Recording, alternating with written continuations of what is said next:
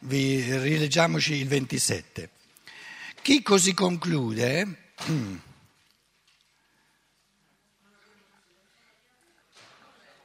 27.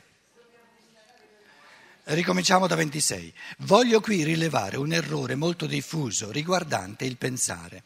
Esso consiste nel dire il pensare qual è in sé stesso, in sé e per sé, non ci è dato in nessun luogo. Quel pensare che collega le osservazioni delle nostre esperienze e vi innesta una rete di concetti non è affatto uguale a quello che più tardi estraiamo dagli oggetti dell'osservazione e facciamo oggetto del nostro studio. Quello che in un primo tempo intessiamo incoscientemente nelle cose è tutt'altro da quello che poi coscientemente ne tiriamo di nuovo fuori. Cioè, questa obiezione dice, ma e se ci fossero due tipi completamente diversi di pensiero?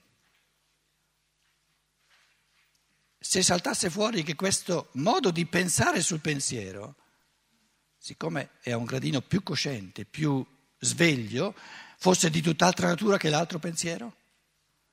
Come si risolve questo quesito?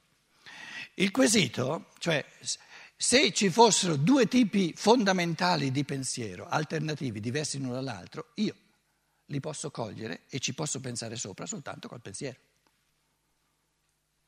Quindi dal pensiero che pensa e che ho a disposizione per pensare non ne posso mai uscire, a meno che mi addormenti. Però quando mi addormento i, i, i problemi del pensiero per, per un po' di tempo sono messi da parte. In altre parole, il pensare è talmente originario no, che o lo ometto, mi addormento oppure sono semicosciente o vivo soltanto nell'animico, ma nel momento in cui mi risveglio e, e vivo in questo elemento non ne posso uscire. È originario.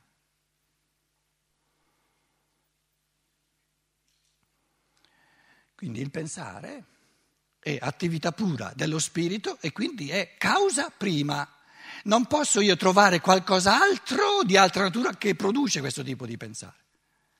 Il pensare non è mai effetto, è sempre causa prima, perché lo spirito pensante è l'inizio del tutto. Adesso qualcuno potrebbe chiedere, però lo spirito divino pensante, lo spirito umano pensante, lo spirito divino che pensa, però è causato. E se fosse causato da un altro? Se fosse causato da un altro, quest'altro deve essere uno spirito che ha pensato, questo spirito divino pensante, e che l'ha creato. Potrebbe una causa ancora prima avere creato questo spirito divino che crea senza averlo pensato? No. Quindi torniamo al fatto che l'inizio primo, il motore non moto, diceva Aristotele, è lo spirito che pensa, che crea, che fa e che squaderna mondi interi.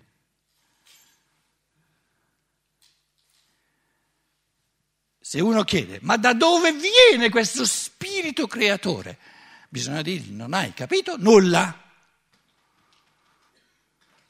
Lo spirito creatore non viene da qualche parte, è In altre parole, una delle caratteristiche fondamentali dell'era poverella del materialismo è che ogni cosa è un effetto e deve avere una causa. Perché così è nel mondo materiale. Quindi il materialismo non conosce il primo inizio perché non conosce lo spirito.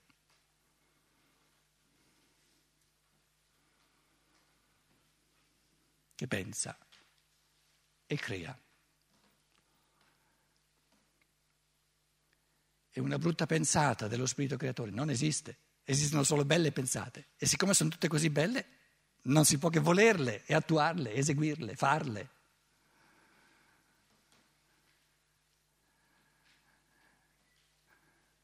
Se mi hai pensato, Giuda dice, se tu mi hai pensato come essere della libertà, creato per diventare io stesso spirito liberamente creatore è intrinseco alla libertà che io non per coercizione di legge, ma liberamente voglia costruirmi e mai distruggermi.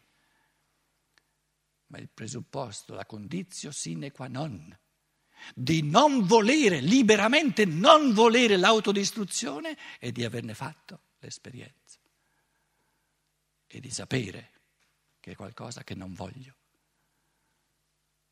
Altrimenti ho bisogno del comandamento che me lo proibisce e non sono libero. Ma allora agisco contro il mio essere, perché tu mi hai creato, mi hai pensato sulla falsa riga di te, a immagine di te spirito che crea liberamente come un artista.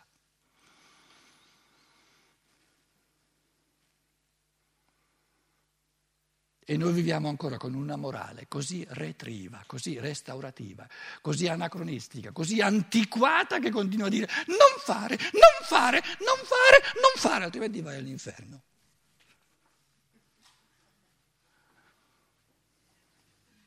Erano i gradini per andare giù all'inferno. Sono arrivato solo al purgatorio e poi sono tornato indietro.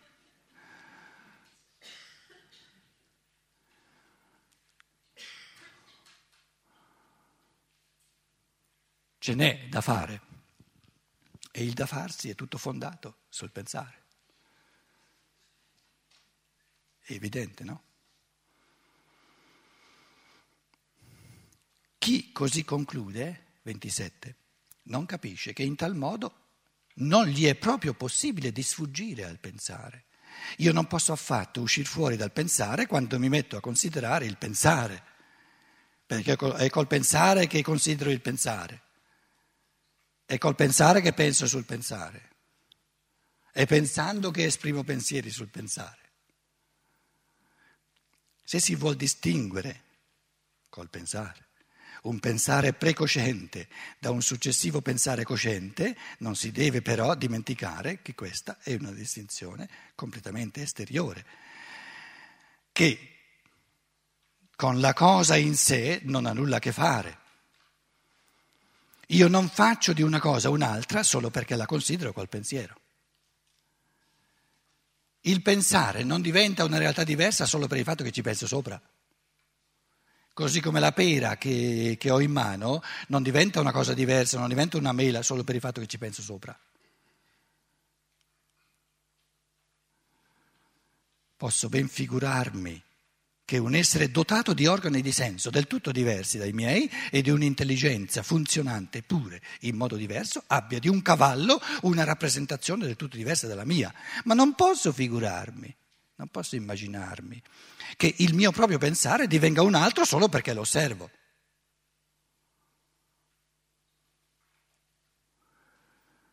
Io stesso osservo ciò che io stesso produco, il pensare. Tessere una trama che congiunge con loro, che contestualizza tutti gli elementi, le fronde disperse, le fronde sparte della percezione. La percezione mi dà le fronde sparse dell'universo e il pensare crea una trama. Mette tutto in un contesto, mette tutto al posto giusto. Quella è una pietra, quella è una pianta, quello è un animale e quello, se tutto va bene, è un essere umano.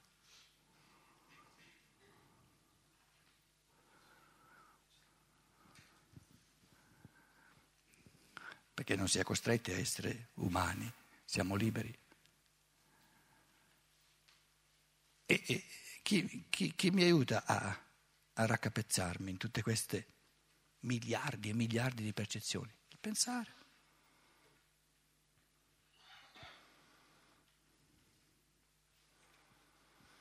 La mamma dice al bambino, guarda, là c'è il formaggio nel, nel, nel uh, negozio, no? guarda, là c'è il formaggio, là compri il pane, là compri la verdura.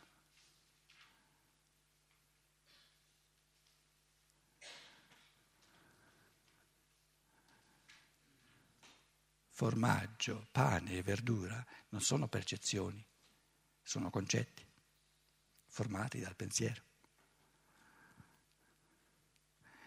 Adesso c'è anche il cagnolino, non soltanto il bambino di sei anni, no? c'è il cagnolino. Adesso dico al cagnolino, guarda, là c'è il formaggio, là c'è il pane, là compri il pane e là compri la verdura. Cosa ci capisce il cagnolino? Nulla, perché non sa pensare. Non ha la facoltà del pensiero.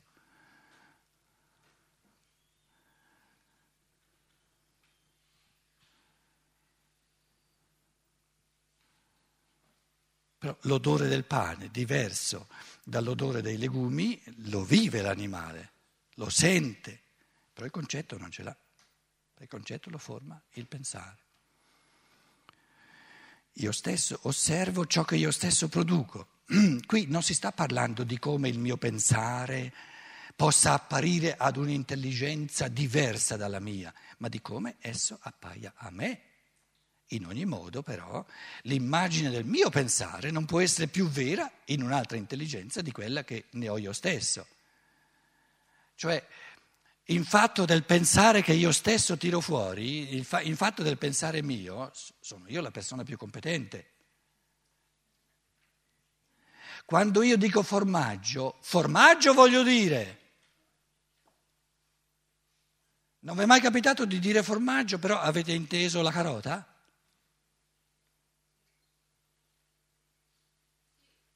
No! Non ti permettere di dire di sì, se no ti do una sberla. Ripeto la domanda, ripeto la domanda. Vi è mai capitato di dire formaggio e intendevate la carota? Tu dici sì perché vuoi fare il bastian contrario, che va bene come esercizio di pensiero. Adesso fallo. Fallo, non soltanto fa così. Adesso eh, ti porta il microfono e tu fallo. Dici come, come, come sei stato capace di dire formaggio. Tu, tu hai detto voglio un pezzo di formaggio, però intendevi la carota. Perché per me in quel momento la coscienza del formaggio era l'essenza della carota, per cui ho detto quello che sentivo. Un po' più forte. Non avendo coscienza... Non, è, non, perché, non perché stai, stai dicendo baggianate, ti è permesso di parlare sottovoce. Dico io adesso baggianate, eh? facci sentire bene. Beh, allora. Mi capita spessissimo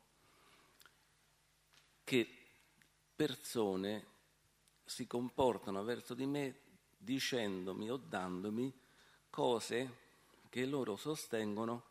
Io avere chiesto, quando io ho coscienza che necessitavo di un'altra cosa e quindi ho chiesto la cosa di cui necessitavo, chiedendo carota ma intendendo formaggio, loro hanno preso il concetto della referenza del suono della mia parola, ma nella mia coscienza il formaggio che ho chiesto aveva tutte le connotazioni referenziali della carota. E quindi ho detto un qualcosa a cui io in quel momento davo una veste surreale. Stai barando. Però ti devo dare un 5,5 perché sei bravino a barare. Ci hai provato, è un esercizio molto bello. Ci hai provato, no? Per vedere un pochino se funziona. E si, si vedeva. Questo è bello, capito? Però quello che io chiamo barare, non la prendi personalmente naturalmente, no? intendo dire che tu ti sei salvato soltanto oscillando tra ciò che avviene nel tuo pensare e ciò che avviene nel pensare altrui. Lascia stare il pensare altrui, io questo non l'ho portato non l'ho in campo. Io ho chiesto a te se tu nel tuo pensare dici sapendo ciò che dici, altrimenti è un vissuto, non è un pensare. Formaggio e intendi carota. Questo non è possibile. Perché allora non hai capito cos'è il formaggio, se intendi la carota. In altre parole, però questo esercizio, lui è stato buono, no? gli esercizi bisogna farli al di là del personale, quindi lasciarsi anche un po' ingiuriare. Tu giustamente dici no, no, no, no, non è giusto quello che tu dici. Soltanto così si possono fare esercizi eh, che servono. Quello che un Socrate tirerebbe come somma di questo piccolo esercizio, che si può fare anche un'ora, eh, eh, è che il pensare è quell'organo quella facoltà che va a colpo sicuro, oppure non è pensare. E che gli individui umani diano, eh, buttino fuori da sé tante cose che col pensare non, non hanno nulla a che fare. C'è, ci sono queste cose. Ma se è pensare, va a colpo sicuro. E questa affermazione è di una terapia infinita. Perché se io trovo qualcosa, un elemento, dove so che nella misura in cui io ci entro dentro, lo coltivo, lo faccio sempre più illuminato, sempre più, più limpido in me, va a colpo sicuro, sono salvo, sono salvo.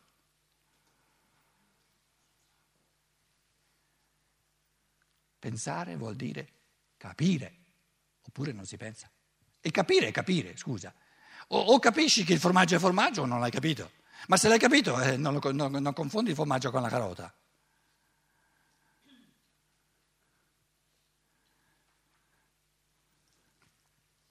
Qui c'è qualcuno che fa...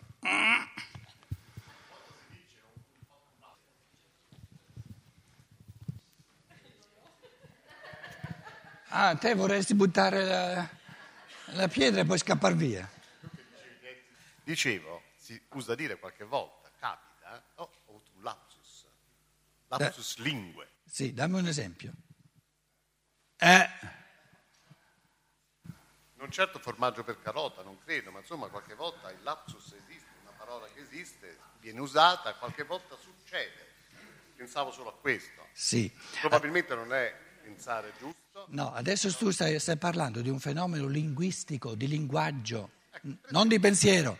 Già questo non, non di pensiero. Tanto è vero che noi diciamo lapsus lingue, non lapsus pensatoi.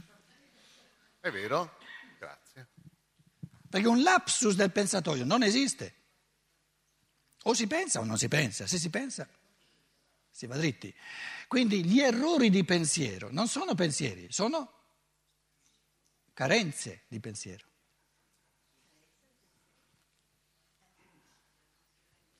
Ma il pensiero dove c'è? Va a colpo sicuro.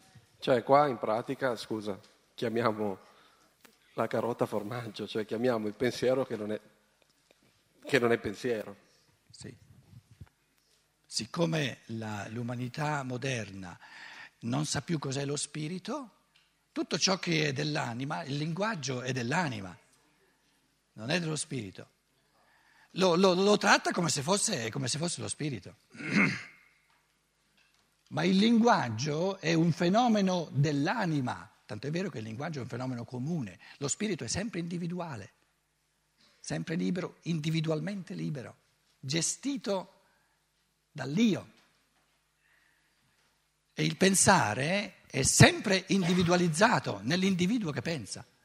E nella misura in cui c'è un processo di pensiero, va a colpo sicuro. È quella spada a doppio taglio che va a colpo sicuro. La libertà è un bene per l'uomo. Come può essere sbagliato questo pensiero? Ditemi voi che la libertà non è un bene per l'uomo. Provateci. E la non libertà è il male totale, perché uccide l'uomo in quanto spirito libero.